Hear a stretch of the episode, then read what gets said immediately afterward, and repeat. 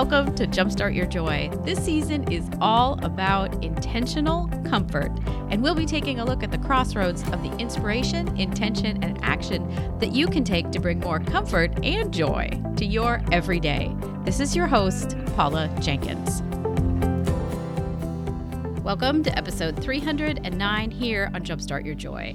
In this week's show, I'm really excited to share an interview that I had with my friend and fellow podcast producer, Marion Abrams. Her show is called Grounded Content, and this episode is actually the second half of a two part interview that she and I have done in this last week. Part one is up on her podcast, Grounded Content, right now, and you can go listen to it. And this is the second half of that conversation, which is all about podcast publishing, editing, and more. And it's a lot of fun because I know so many of you that listen have some sort of entrepreneurial pursuit where you are creating content week over week or on a regular basis. And some of those past episodes about content creation and creativity have been the most downloaded here on Jumpstart Your Joy. I really love this conversation with Marion so much that I felt like it deserved to also be here on Jumpstart Your Joy. Before we get to that, I want to wish you all a very warm welcome and say thank you so much for tuning in this week and always. And I'd love to hear what you think of this kind of content here on Jumpstart Your Joy. I know it's a little bit different, and I'd love your feedback. You can always email me at jumpstartyourjoy at gmail.com couple of other things of course if you want to buy my book you can find that at jumpstartyourjoy.com as well. It's right on the homepage and it came out this last year. It's all about how to find joy in the messy middle which of course has been these pandemic times and there's so many good ideas there for you and if you love this podcast and you want to buy me a cup of coffee, it's basically just a way to show your thanks and send me a few dollars. Uh, and I'll give you a shout out on the show if you do. The most recent person showing their support was Marsha Flowers of 5B and Co out of Kansas City, Missouri. She makes the most wonderful candles. So content is something we're all creating constantly and I feel like there's so many great ways to think about it and it all goes back to purpose. And so if you want to hear a little bit more about that on Marion's show, we talk about that in depth. And if you want to think a little bit more about how to specifically get into having guests on a show or thinking about your content in a bigger way, I think you could sub in the word for whatever it is that you make for podcast in this upcoming interview, except the part where we talk about, you know, Apple podcast. That's kind of podcast specific, but you could always scrub past that. Um, so, welcome to the show, Marion Abrams. Marion, you want to say hi? And, and I want to say bit? hi. It's really hard for me not to just jump in. You're so professional. I've only heard you when you were the guest on my show, but hearing you as the host on your show, it's like a whole new Paula comes out. Mm, yes. Well, I mean, I have to admit, here's another hot tip, maybe, folks. There is a persona of Paula the podcasters, and my family will even laugh that they're like, "That's the podcasting voice." Yes, my my family actually call it my Terry Gross voice or my NPR voice.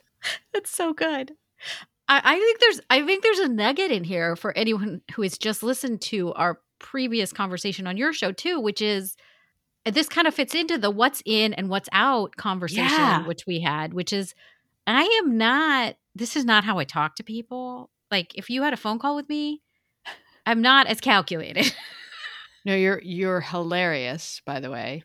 But also I think it's interesting that even just in this first minute or so, your show feels a little different from my show, as it mm-hmm. should, right? As it should. Yes.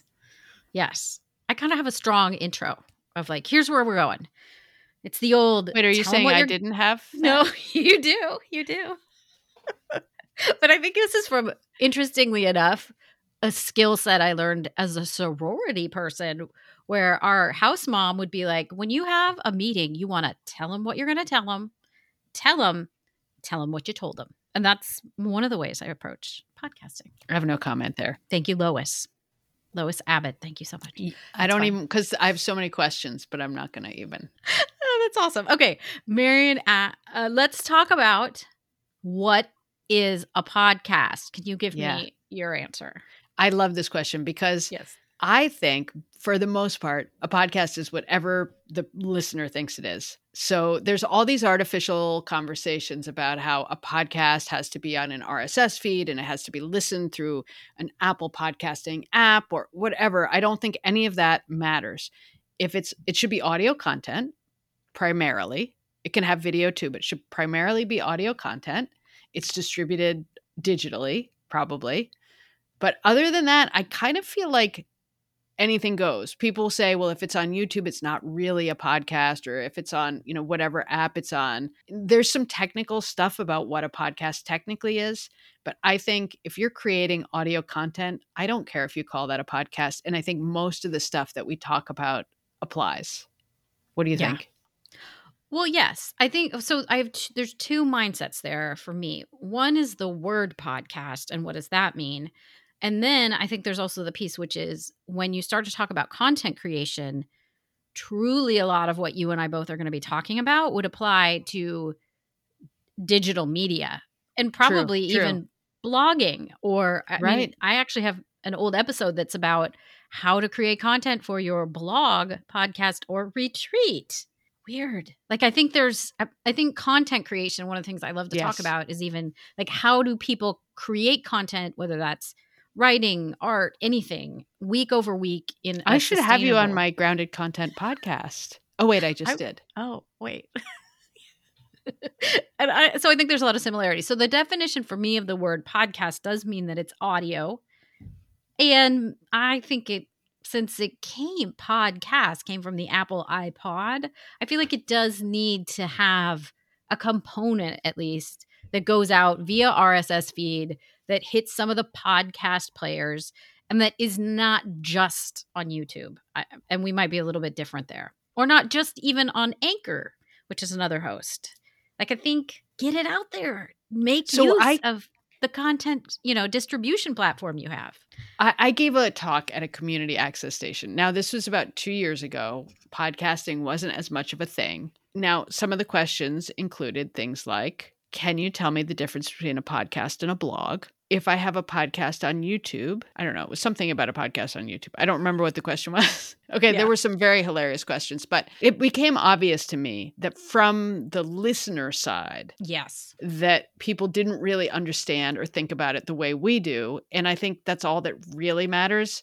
Technically, there's a way that it's published and distributed. And I guess the only thing there that I think matters is that there's a lot of bullshit out there. Yeah. And there are a lot surprisingly high number of podcast hosting services or podcast producers who act like it's this huge extra bonus that they will take your podcast and as they say we'll make sure it gets on all the platforms. We'll get you on spotify and apple and stitcher and all the places. And the truth is if you have a podcast and you do it through any of the normal technology that's how it works. It goes there. I mean you do have there. to set up that's, an account with apple and I think you have to oh like set it up so the RSS feed. But that's connected. basically what a podcast is. Yeah, that, there's nothing fancy. It's not fun, and you only do it once. But eh, yeah, that doesn't. That's not a bonus, really. It's not a bonus, right? If Let's you have a honest. podcast, it should be doing that. Mm-hmm. Yeah, yeah. That's well, and so the other the book end of that piece is I was watching, and I don't remember. I watched the YouTube a lot and I did just do the on purpose. I don't actually call it that. It's just funny. But I like to watch because one of my clients does a lot of YouTube videos and I'm learning all the time. And then some of this will go out on YouTube too. So it's awesome. Check out my channel. Do you have a channel? Hit that subscribe and like button. I'm kidding. Yes, I do. It's just under my name. I'll link it up. But uh, what this person was saying, they were clearly not delineating. They were talking about Pat Flynn, great example. He's a powerhouse in the audio podcast industry and in video. He's got a huge YouTube show. But this guy was talking about stats and how all of Pat Flynn's listens went down once he started podcasting, which I think he was saying was like he was making daily shows. But it wasn't like, I mean, Pat Flynn's been podcasting like 10, 15 years. Like it wasn't he just started. So I think there's some bit of this that I would like it if we as an industry could start to yeah, use the word yeah. podcast to mean it's an audio. It's not a it's daily show on YouTube. I think some people use the term podcasting to mean interview. Mm, I, be, yeah. I have heard that. I don't think that is correct, but I think that is. So people will say, like, I have a podcast on LinkedIn Live, or I have a podcast on YouTube. And I think what they mean is that they interview people. Sure. Well, so maybe update your Your language. wording to be I, I have an interview series. So I think what we think a podcast is, so what we agree on is it's audio content and it is um serial, right? Like it's Yeah, not just one. There's multiple episodes. Right. I guess that's all, all the full definition, really. Yeah. Well, and I think it's a digital file that you could Oh, definitely. listen to here on I mean, I'm pointing to my laptop, but you could also listen to it on your phone. It's portable. And I think most people, I we're getting really in the weeds here, but I, I think uh, like I think basically it's it's audio content, and the truth is most people are going to listen through a podcast app, right? And they're going to listen, and those are things like Apple, like Stitcher, like Spotify, even Yes. Google Podcast app. And what that means is that they will subscribe or follow, so you they'll they'll get the latest episode. Well, they know if they're listening on your podcast, they already know. Never mind. We hope they know. Okay. Yes. So I think that's helpful though. Like, so if you're using language that's not clear, maybe just choose a different word and let's all join hands and get this straight. The next piece that I know we want to talk about is editing. So after we have done our interview or recorded our episode, editing. Let's talk about this from a philosophical sto- standpoint because I know we don't want to get into the weeds about what tools you use. I mean, if we bring up tools, that's cool, of course. But how do you approach editing, Marion? I think this is so interesting because for me, my background is television. And when Mhm. you're editing for television, it's really a specific way of thinking. And that is like an assembly. And so the background I have for editing, I, I describe it to people as if you maybe made these collages when you were a kid and you would take a magazine and you'd cut out words from a bunch of different magazines and then you would put them all together and make a thing. So a lot of people think of editing as I take out the bad stuff. I don't think about editing that way. I think about Mhm. editing as choosing the good stuff and assembling it. And so with my podcast, I don't get really into that, but I still think about editing as a critical part of how you form your content. Yeah. So for my podcast, Grounded Content, my editor does a really good job. And I will often do a 45 minute interview that turns into a 25 minute show. Mm-hmm. And there's a lot of restructuring and reframing. And I'm always thinking about what did I get the guest to say? One of the things that I, I do a lot is I'll ask a question. And so the question might be, you know, how do you think about creativity? But then there might be a long explanation where I would say, How do you think about creativity, Paula? And by that, I mean, how do you think about it in the context of creating your podcast? Because my audience is really curious about X, Y, and Z. And then you'd answer. My Mhm. editor would take out that whole description, but Mhm. it's necessary to give you the information you need to answer the question in the right context yes. but the audience doesn't need to hear any of that. So I'm Yes. always thinking about structurally editing the show. But having said that, the work I do for Spartan, which is how I really got into the podcasting space, that's very straightforward. I mean, that's really just Mhm. cleanup. There, it's like if something's embarrassing, take it out. If there's a too long of a pause, just make things flow a little smoother. That's 90% of the editing. Put on the open, put on the close, just put the pieces together. And then, of course, there's, I love the idea of really like building a narrative and editing that way. But I think a lot of editors in the podcast world think of editing as applying EQ and taking out the ums. Right. That's interesting. And there's two things there for me, which is I'm probably a little bit more of a complementary style to yours. I'm not going to say it's the opposite, but with the work that I do, because we always have different opinions, I feel like these are the best conversations. I often am taking something, and just like you said, it's important to get rid of like kind of the unnecessary pieces. I mean, I don't know about you, but I'm definitely of the opinion that everything needs to be edited. And Yes. if you're listening to a show and you're like, but it's so clean, I'm sure they just had a great conversation. No, what you're hearing and not hearing is a good editor that pulled out those extra bits, the embarrassing side chatter, like the unnecessary direction they headed. this goes back to what we talked about about what's the purpose, what's in and what's out, right? And some of that gets decided in the edit. Right. Yeah. And that's why it's really important when you go in to look at it. I do what I call a content pass and a pass when I'm editing, meaning I go over the entire content and I look for the narrative. And I pull Mhm. out what isn't adding to that. What isn't, we talked about this in your episode as well the arc. What's the beginning, middle, and end? Where am I taking this audience on this story? If it doesn't fit that and there's some weird story about bird watching, no offense to bird watchers, I might pull it. But I think there's something there about tying it, always tying it back to your mission. So do the pass, see if this is what's in and out, like you were saying.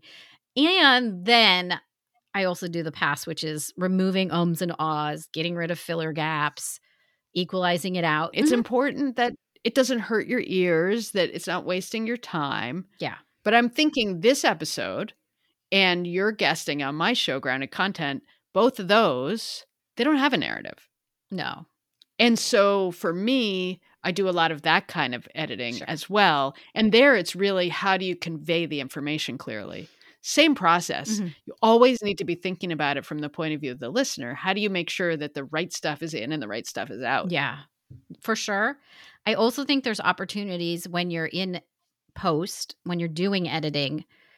If, as the host, you didn't lead up to a question and the, the guest has just wandered into a territory that's super interesting, it's also okay to jump right back on your mic, get your, you know, you're equalizing about the same and throw in a question. Because I think there's also something to be said for you're still, as the host, the one that's mostly in control of a conversation. And if somebody's wandered off and it doesn't tie in, or the audience has to make a bizarre jump from this point to this point, and you know they're not going to, it's okay to lead them or do kind of an NPR style, uh, you know, voiceover of next. I find that Marion starts talking about equalizing in very technical terms. Let's hear what she has to say. Yeah, exactly. I agree. That's so so helpful. Yeah. And it doesn't it's not pretend or fake. It's important. You have to help Yeah. the listener get there. Now, I'm thinking about this. Maybe we should be talking about how because a lot of podcasters won't be the editors. So how should people think about working with an editor? Oh, you're supposed to be asking the questions. This is your show, sorry. No, but I like this. This is good and it fits right in. Uh, I we're both good question askers, aka We interviewers. well, I know when I I'm going to put that on my LinkedIn question asker. question asker. Expert question asker. Well, I think just being cognizant of the fact that there is an editor. If you're the interviewer or the host, and if we started talking over, of course, we can do split tracks and all that magic for sure. Or if we just start talking over each other and getting raucous, just saying, let's do that again. You know, hey, editor, uh, we're going to do this again. So they can just get a clean take on it. You know, if there's a dog barking, put yourself on mute. Like, I think there's a lot of things that you can help in the background that the audience is ever not ever going to know even happened and doesn't need to know happened. But like keep in mind that for them to get you a really good solid episode, you're going to have to jump through a few hoop- hoops to get there for them. Just like that. I just mispronounced a word and I said it again so there can be a clean take. Now, in my case, I had a background as an editor. So for me, it was teaching my editor what I wanted, what Yeah. my idea of editing was. For some people, the editor is going to ask them those questions because the editor is going to have more experience. Mhm. In my case, I was working with an experienced editor, but she doesn't know me or my style. Yeah. And so in the beginning, there were a lot of notes and a lot of transcripts.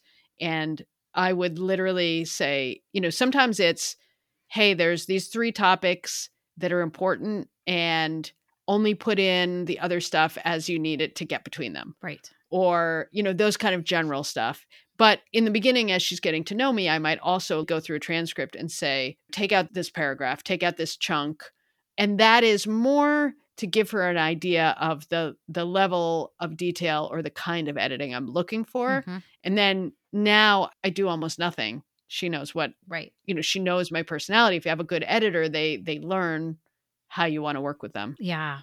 Well, and isn't this super important? Because I feel like a couple of my initial interactions with an editor, I realized I was going to have to train them, but then I was kind of frustrated, I'll be honest. Like they didn't get it. How come they didn't get it? And I think so. they if didn't read your mind Right. They didn't have a crystal ball. So I think understanding that giving somebody you know, several episodes and working with them, sure, it's going to be a little bit of an investment, but the right person will get it. But especially if you're on like, and no judgment really, right? If you're on Fiverr or something like that, and read the description, like, or if you're interviewing an editor, ask them exactly what it is that they do for that price. Because if they, a lot of them, it really is, I remove a few filler words, gap spaces, equalize, and I add your intro and outro and maybe that is what all, all, that you want but i and, and i would add to that yeah. like that's not a judgment you also can't expect someone that's charging you a level that they can do in that amount of time yeah. that they're going to reframe your whole story and build a narrative it's un- yeah. unrealistic to expect that yeah Fully agree. Yeah. And so if that I think understanding what you want and what your expectations are and then looking for that right resource is is great. And I love that you said that you have gotten to the point where you trust this person completely because I know when my team and I edit for clients, we are at a place at least with one client where there's no feedback. We just roll it. I've also worked with people where it's like you get these notes, "Oh my gosh, if you're doing this past the first five or six episodes, maybe look for a different editor because you're not on the same page or you're frankly being a pain in the ass.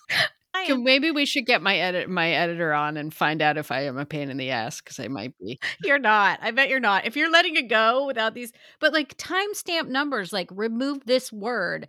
And we've done two rounds and we're on a third. No, no, no, no. Please move on or stop that behavior. Can I tell you though? We did. So there was one episode where I did get really in the weeds, but I think it worked because so I had a funny, like a kind of a goofy back and forth with my guest. Yeah. And the editor took it out, which normally would be right because she was trying to get be efficient with the information. Yeah. And I said, see if it works. It seemed funny at the time. Let's put it back in. Yeah. You never know if what seems funny at the time really is. So she put it back in, and the guest had said at one point, like, and so that became like a running joke. Mm. She actually said it before I kind of made the joke in real life, but I kind of sounded like extra. I was being like in the interview. Yeah. So I asked the editor, could we put the part where she says it's kind of a running joke after I made my little jokes? It seemed like I was being funny and she thought I was funny, right? Yeah. That worked and that is a level that you can like you really can move stuff around yeah. but um but i probably was being a little bit of a pain but i really i had an idea that it could work and also i was being vain. I didn't want to look like i was being i think so that's extra. different. yeah. I, I think that if i'm getting those kind of comments back from a client of ooh you know what would work better? I think that's co-collaboration. The level that i'm talking about is people that have already l- literally listened to something twice and sent over copious notes twice and then want to nitpick other little things. I think the level is that you do learn to trust an editor, you know, and and learn yeah. to take their lead and trust that they also want what is best for your show. And if you don't have that relationship, go find it because I think that's really important from kind of the philosophical standpoint for editing. And know that editing means a lot of different things. Yes. And you really need to have that conversation up front about what it is you're looking for in an editor. Yes, I think that's really good. So let's talk too about publishing. And, you know, maybe this is from the perspective of you're early in your podcast journey. What do people need to know about the publishing side? It's it's the one technical thing maybe I would go down because I remember when I was starting to publish the first podcast I did and we started doing research and i actually had an intern and i i asked them to research some of this stuff and they were like you need you, you need to use this separate hosting platform and i was like that can't be right. What are you talking about? I don't even understand. It's something on apple. It is a little confusing. The one service that you need to pay for or some of them are free but you do need a service which is where you put your audio content and it gets distributed yep. to all the other places. And it's once it's set up, it's pretty automatic. You know, they're built for that. But that is the one kind of technical piece that you need to put in place that may not be intuitive. Right. I, I appreciate that. And I have even gotten inquiries from potential clients. And when I went to look on their website, it was clear. I mean, you can do view source on a website, right click view source. I always do this just because it's fun. And I could tell that they were using their um, website host to host their podcast files. This is a big no no. And if you're like, why are we so in the weeds on this? Here's why it's a problem. If you are uploading your podcast files to GoDaddy, there's a couple issues, or whatever your host is. I'm just using that as an example. Here's the issue it's against the terms of, and conditions, usually, to be loading files of that size. Part two of this issue is what you're saying, Marion, is it's not easy to connect that file to the RSS feed that then gets your show out to the place where people listen. And so this particular potential client, they were like, "Well, I don't know why we're not on on Apple." I'm like, "Well, because and there's so many steps in behind that." So yes, like you're saying, you're, you're like, "Where do I even begin?"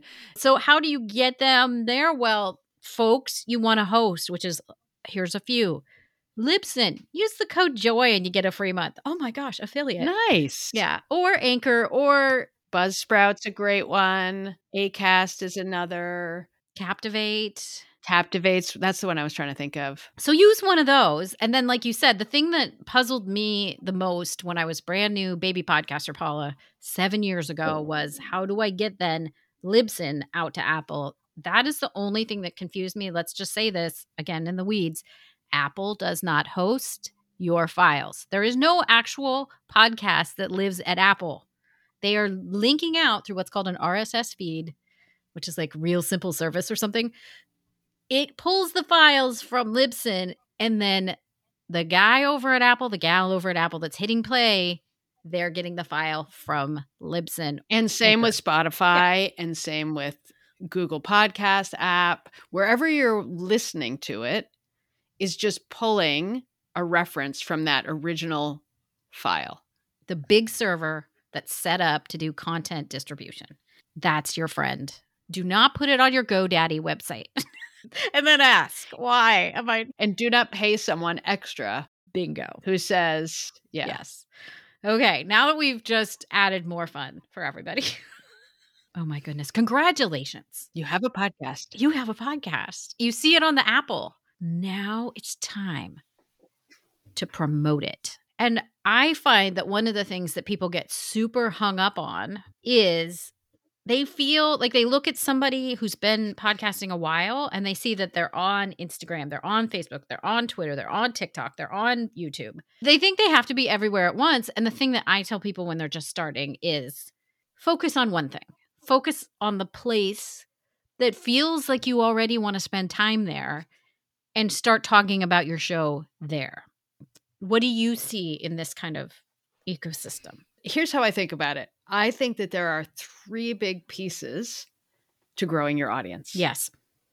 The first piece is getting new listeners to come and find your show. Mm-hmm.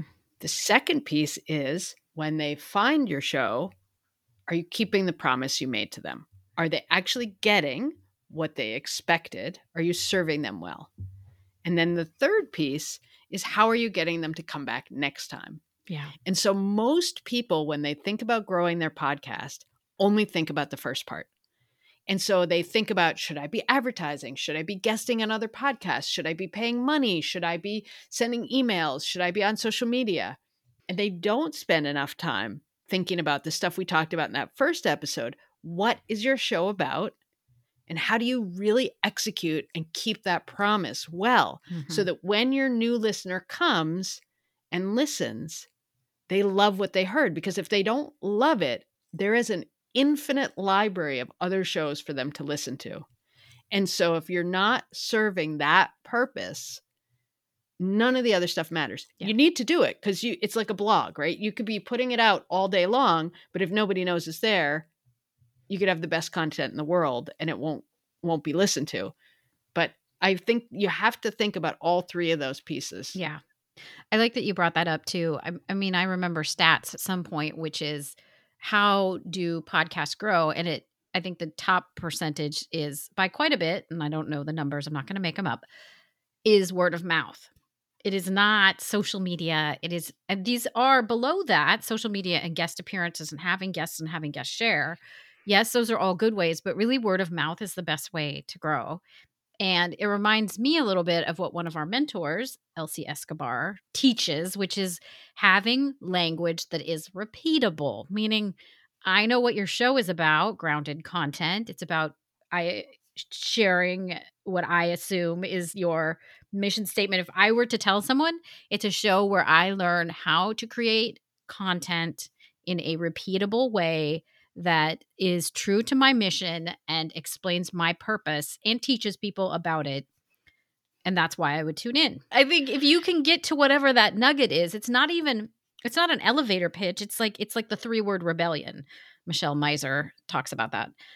Like, what's the three yeah, things? right. It's not the elevator pitch. It's for you. You Yeah. need to know that. Yeah. And you need to say that. And you need to make that promise to your audience and keep that promise to your audience of what the show is. And I think when I talk about this with people a lot, they think that that means that they have to have like five takeaways per episode. No, you have to serve the promise to your audience. You have to serve a purpose for your audience. But like that purpose might just be they want company hmm, Yeah. right they might just want to like hang around with you that purpose could be stories like the purpose can be a lot of different things yeah. you just need to get clarity on what role you fill for your listeners Yeah. So that you can repeat that and so yeah i think that clarity you could call it an elevator pitch but it really it's an internal dialogue it's that filter we talked about Yeah. The nugget that I talk about too. And you don't ever have to tell your audience what it is. They should know it in some way, shape, or form and be able to tell other people, oh, you want to listen in in my other show because it's all about finding joy in hard times and difficult situations. Oh, I want to listen. And then, like you said, when Yeah. they show up, have that content, have that content available. What do you feel like when people say, should I be on fill in the platform? so this is all I, I have my little seesaw Yeah. which if you're watching you can see my hands going up and down but there's the balance what are your resources Yeah. and what are your goals and sometimes there's something you can do that takes minimal resources and maybe only gets minimal results fine great if it takes minimal resources and gets great results also great if it takes maximum resources and gets minimum results, not so great, right? Yeah. I mean, it's all a balance. And your resources are could be money, could be staff, could be your physical time or your skill set. But for me, I'm not on TikTok. Um, I think it probably would be a great place to be. But it's for me, the resources, and some of that is even just the learning curve, time. For sure. It doesn't make sense for me right now. Well, and I think that's part of the experiment. I mean, as much as you can when you're looking at this promotion side to say, what if this is all just an experiment and we are trying Mhm. different Yeah. things? And when you can see that you're starting to get traction on something, do more of that. Double down. Yeah. Yeah. And I think you aren't going to know, even if air quotes experts say, oh, well, you should be on this. Or even if they say this never works, well, try it if you're interested. Because Yeah. I think your excitement over something often will win over things that aren't even supposed to work. Because I saw uh, another YouTuber, like I said, I'm studying, and this person was like, you don't want to split your audience between YouTube and podcasting. And I actually have a fundamentally different point of view on that because, and this might come from having a background in digital media, but people, or just philosophy, people learn and want to interact with content in fundamentally different ways. So I might be a visual person and I want to watch it. I might be an audio driven person and I want to listen. I'm, you know, some of my primary content uh, uh, consumption is while I'm driving. I'm not, I should not have the YouTube on during that time. And some of them might be readers. I mean, one of the things I found out in promotion, we haven't even talked about newsletters, but I had a pretty large size newsletter list. None of these people were opening the newsletters or clicking on a darn thing. So I deleted them. Guess what happened to my downloads? They went down. I didn't get as many because they were seeing there was an email that hit their inbox and they were going to their app. They were not taking any action in the newsletter. It was a different kind of reminder. That is so important right there. I remember at one of the podcasting conferences hearing some of the big, you know, the big podcasts, the NPR, the Gimlet Media, these people. Yeah. talking about this phenomenon, which is so true if you think about how you consume podcasts or how I consume podcasts. And it was the same with social media. They said one of the biggest battles they have is convincing their marketing team to post the material on social media because social media is very data driven. Mm. And so when you post your new episode on Instagram, you may not see a lot of likes. You may not see any click throughs. You may not see any comments. But just like your email, people see it and they say, Oh, Paula has a new episode. And then they go to their podcasting app that afternoon on their run or that morning when they're driving the kids to school and they load the episode and play it. Yeah. And they were saying there's a huge impact on downloads, but it is completely untrackable. And for people like me who work with a large business that has multiple teams, and there's a social media team and a marketing team and a content team and the podcasting and the YouTube and all these branches, it's a very hard pitch to get them to include your podcast in the social media mm. because they will tell you it doesn't work. And it's not even fair because they're being measured.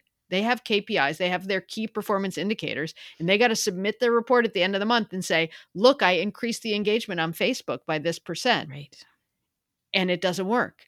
And I think this goes to what you were saying about YouTube too, about splitting the channel. If you are an owner of a YouTube channel and you have data that you have to report on, or that's your primary business model, this idea of don't split the audience could make sense to you. Yeah. But if you are saying, like, I want to reach the most people, yeah. then that's not a great strategy. Well, and yeah, I don't, th- I think that the bonus too could be that if you have, and for one of my primary clients, we've actually seen all mediums feed each other and grow exponentially. A virtuous cycle. It is a virtuous cycle. It's like a vicious cycle, but it's a virtuous cycle. It's the opposite. Yes. And it means exactly what you're saying, right? You say something on your podcast and people go check out your YouTube and then they listen to YouTube and they go find you on Instagram and then they subscribe to your email and it all spirals upwards. Yes. And they may find you on YouTube because it's basically a big search engine and decide, well, I don't really want to watch this show. I want to listen to this show. I see that she has a podcast. Guess what happens next? And there's no way to track that because that person will disappear.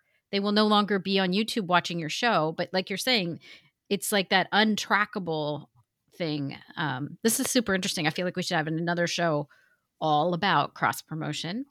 Um, we should. We should do another show about this. Let's do another show about this. I, I feel like we've gotten yeah. to a really good landing point here um, about, you know, what is a podcast? How do we edit and approach editing?